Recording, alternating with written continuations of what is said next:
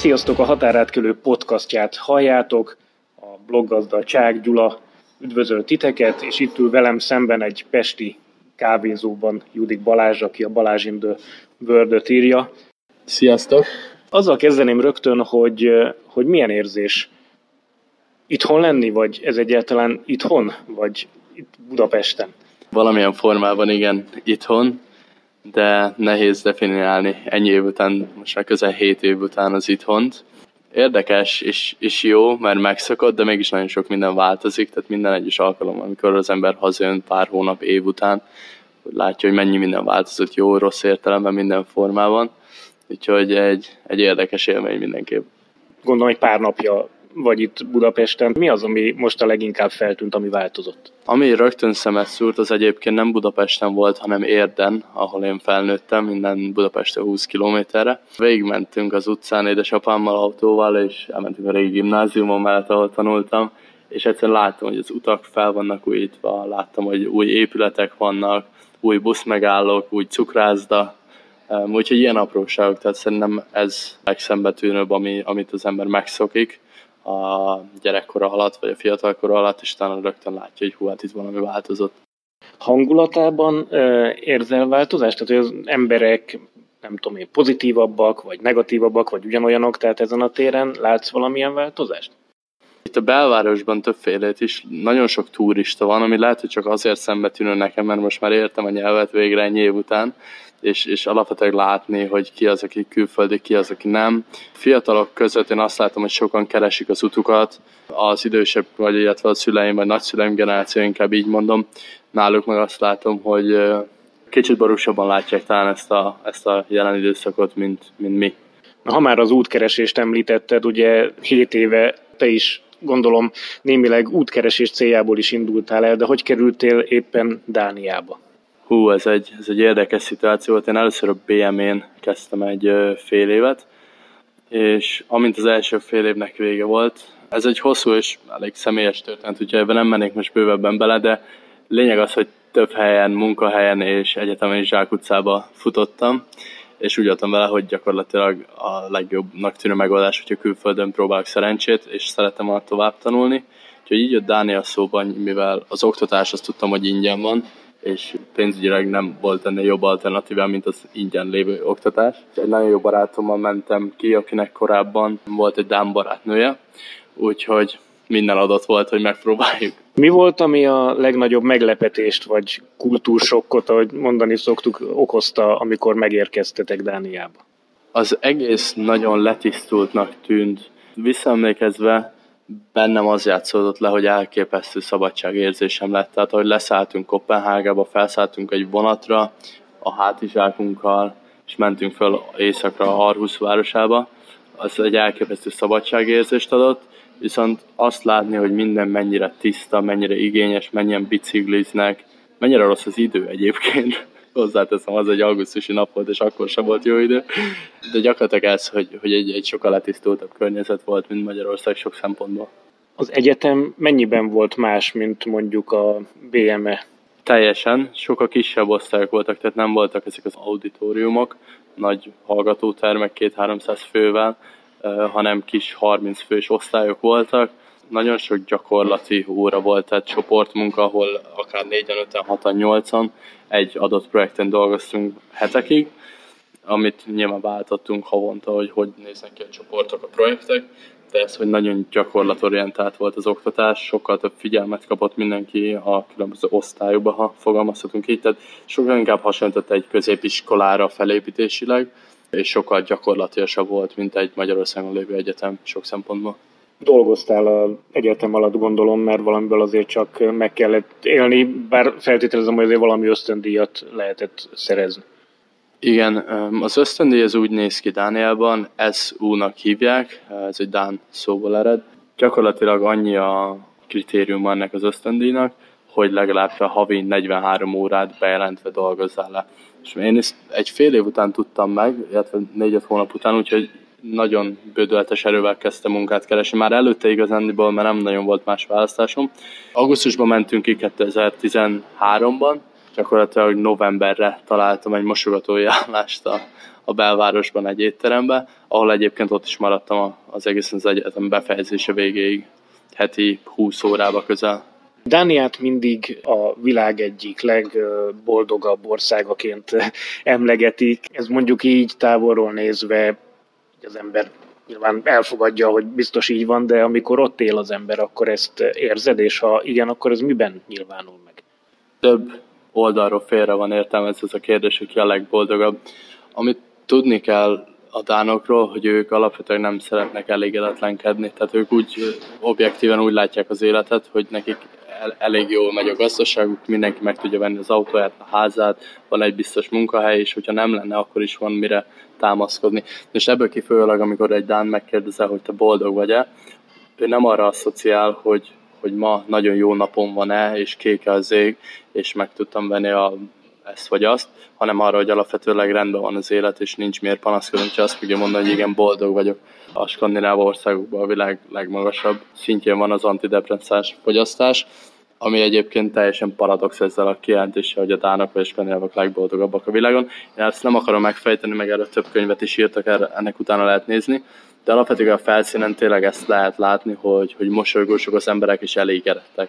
Én inkább így fogalmaznék időjárást említett az előbb, azt hogy sikerült megszokni? Hát őszintén szólva, én nem gondolom, hogy meg lehet szokni. El lehet fogadni, de hogy megszokni, azt szerintem nem lehet. Tehát én 5-6 év után is úgy voltam azzal, hogy az év annak a részébe értünk, nagyjából október környékén, amikor a nap ilyen 4-5 óra környéken lemegy, és csak reggel 9 körül jön fel, az egy nagyon kemény időszak. Tehát az, hogyha van egy munkahelyed, vagy egy egyetem alatt óráid napközben, az azt jelenti, hogy bemész sötétben az irodába, tegyük fel, és sötétbe jössz ki és ez októbertől egészen március végéig így néz ki.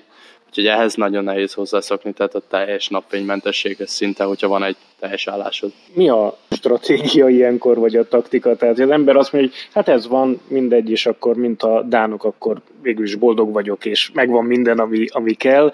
Ugye most itt ülünk Budapest belvárosában, nincsen nagyon jó idő, de mondjuk egy ilyen kellemes 16-17 fok van, néha süt a nap, néha egy kicsit borús a vég, de, de ugye ez így teljesen rendben van. Gondolom, hogy ez egy ilyen kellemesebb dániai nyári napnak felel meg.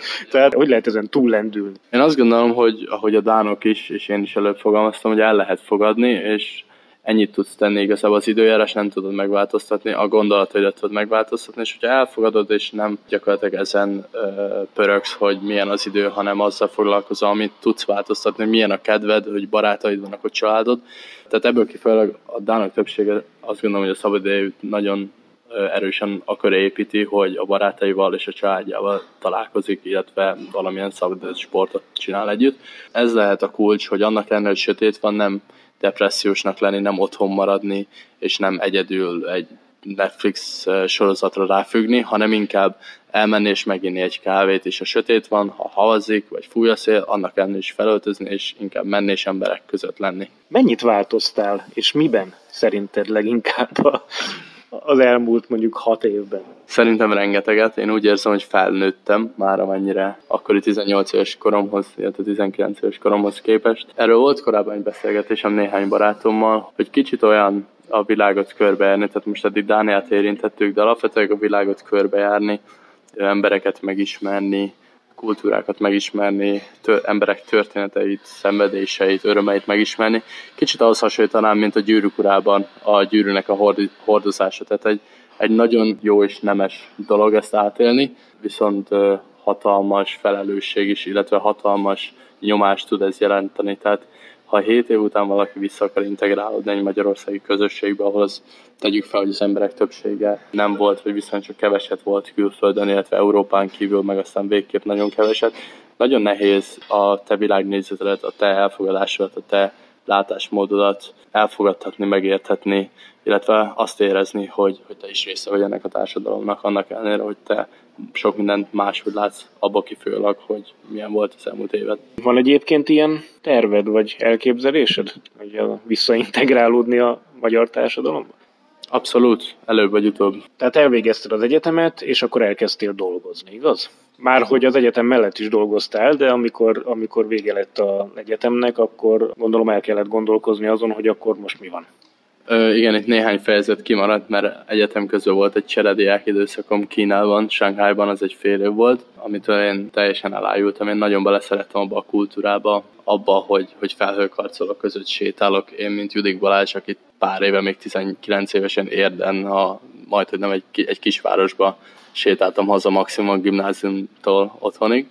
Úgyhogy az egy, az egy elképesztő érzés volt kínai tanulni, egy nagyon érdekes nyelv volt. Ez honnan jött egyébként, mert akkor tényleg ne hagyjuk ki, ez teljesen kiment a fejemből, hogy volt egy ilyen része is az életednek. Az egyetemen volt cserediák program, tehát az azt jelenti, hogy az egyetem fizette a mi tandíjunkat, nekünk a szállás kellett, a kampuszon lévő szállást fizetni. Ez egy nagy egyetem volt, 12 ezer fős kampusszal. Gyakorlatilag így be kellett adni a jelentkezésünket, kellett írni motivációs levelet, és gyakorlatilag innentől minden sinem volt. Mi motivált Kína felé?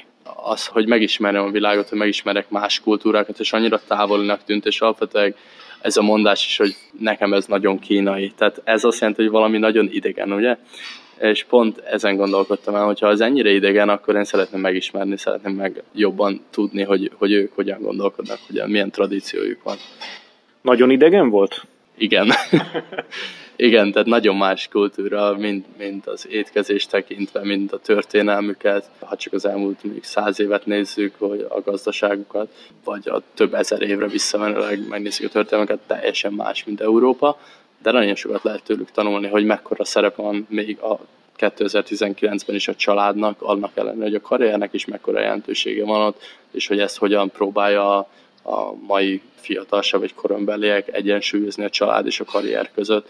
Érdekes. Nemrég volt, volt egy cikk, és aztán a határátkörön is volt belőle egy ilyen rövidebb összefoglaló, ami arról szólt, hogy mennyire mások az elvárások mondjuk egy ázsiai családban, akár a gyerekek felé, mennyire mást várnak el tőlük az iskolában, mennyivel többet kell teljesíteni. Nyilván egy egyetemen, főleg amikor cserediák vagy, akkor ez más, de ebből lehetett valamit érezni? Abszolút, abszolút. Azt gondolom, hogy csak csupán abból, hogy az egyetemisták még nem felnőttek a legtöbb esetben, tehát míg a dánoknál a legtöbb fiatal a gimnázium befejezése után 20 éves kor körül kiköltözik, a szülői házból, és egyedül lakik gyakorlatilag az egyetem alatt. A legtöbb egyetemista Kínában beköltözik az egyetemi kampuszra, de hétvégén hazajár a szüleihez, és egészen addig nem tekintik magukat, illetve a szülők nem tekintenek rájuk felnőttként, míg be nem fejezik az egyetemet, és nem, nem kapják az első állásukat. Mi az, amit leginkább elhoztál magaddal Kínából, vagy ebből az időszakból?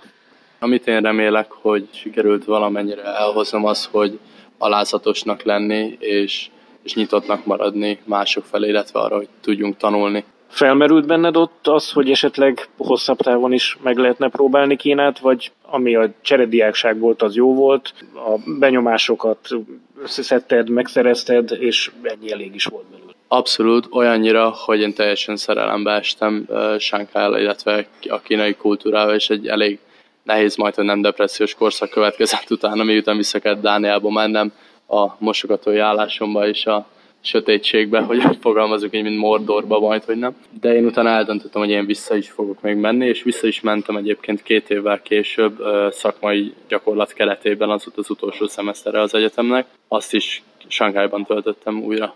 A határátkelők életében általában vannak ilyen nagyobb változások. Nyilván egy külföldi munkavállalás vagy külföldre költözés is ilyen, akkor valaki haza költözik külföldről, az is egy ugyanilyen nagy váltás. Te is a több ilyen váltáson keresztül mentél, hogy egy idő után kialakul valamiféle is tudom mi a jó szó, rutin arra, hogy hogyan kezeld ezeket a nagyon markás változásokat, hiszen azért érdről Dániába, Dániából Kínába, ugye Kínából vissza Dániába, tehát hogy ezek azért elég nagy kulturális meg életmódbeli váltások, hogy egy idő után van valamiféle kialakult gyakorlatod arra, hogy ezeket hogyan lehet kezelni? Azt gondolom, hogy ez mindig egy elég erős szűrő, ha az ember külföldre költözik, itt gondolok emberekre és tárgyakra, tehát szerintem ez egy fontos része annak, hogy hogyan tudsz adaptálódni a legjobban a helyzethez. Nekem az segített, hogy én nagyon sok tárgyat elengedtem, tehát én rájöttem, hogy nem fontos, hogy mi az, ami a tulajdonodban van. Ez nem azt jelenti, hogy nem kell fürdeni és nem kell kultúráltan felöltözni, csak azt jelenti, hogy nem kell feltétlenül túl nagy jelentőséget tulajdonítani annak, hogy milyen tárgyakat birtokoz, mert boldognak lehet lenni egy 10 négyzetméteres szobába. Egyébként az emberek szempontjából is egy elég nagy szűrőt hirtelen megtanulja az ember, hogy egy, egy kapcsolat, ez, ez lehet barátság vagy család, ez két emberen múlik, és hamar ki fog derülni, hogy melyek azok a kapcsolatok, amiben mind a kettő fél, tehát beleértve magamat és a másikat is egyaránt tesz, és ezek a kapcsolatok meg is maradnak, míg az összes többi el fog tűnni. És az elején ez nagyon nehéz, mert, mert ezzel nem szeretünk szembesülni, hogy egy kapcsolat két embernek az erő feszítése gyakorlatilag, illetve beletett energiája, de ez így van, és, és, és ezt hamar megtapasztaljuk. Szerintem mindannyian, hogy sok barátság, ez a barátságnak gondot kapcsolat elmúlik, viszont sok meg is marad, ha mind a ketten teszünk érte. Hogy azok, akik határátkelőkké lesznek, sokszor beszélnek arról, hogy mennyire, ha már itt a barátságoknál és a kapcsolatoknál tartunk, hogy ez egy mennyire erős szűrő gyakorlatilag, ami a távolság önmagában, vagy pláne, hogyha az ember Európán kívülre megy, ahol még a időeltolódás is játszik. Neked ebben milyen tapasztalatod van? Tehát, hogy mondjuk a gimnáziumi barátságok, vagy a magyarországi kapcsolatok, azok mennyire maradtak meg? Azt gondolom, hogy azok, amelyiket szerettem volna, hogy megmaradjanak, azok meg is maradtak. Tehát erre a találkozóra is most egy gimnáziumi barátommal jöttem, akinek egyébként a tanulja voltam az esküvején mint egy öt hónappal ezelőtt. Úgyhogy azt gondolom, hogy a barátságok, amik számítanak, azok megmaradtak. Na térjünk vissza Dániába, ugye Kína után. Mi következett?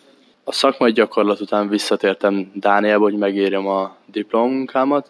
Eközben találtam egy állást, amire jelentkeztem, ez 2016 novemberét írunk, és 2017 januárjában volt a diplomaosztom, tehát két hónappal azelőtt jelentkeztem erre az állásra, ez egy Dán szoftvercég, iPaper a nevük, és egy hónap leforgás alatt lementek az interjúk, és meg is kaptam az állást a januári kezdése, amint megvan a diplomám. Ez egy minőségi váltás egyébként, szerinted? Úgy általában az ember azt gondolja, hogy az egyetem azért még, hogyha mellette dolgozik is az ember, azért egy bizonyos fajta ilyen védettséget ad, hogy mégis én részben azért egyetemista vagyok. Amikor így teljesen fullba ki kell menni a munkaerőpiacra, az mekkora váltás volt mondjuk a te életedben?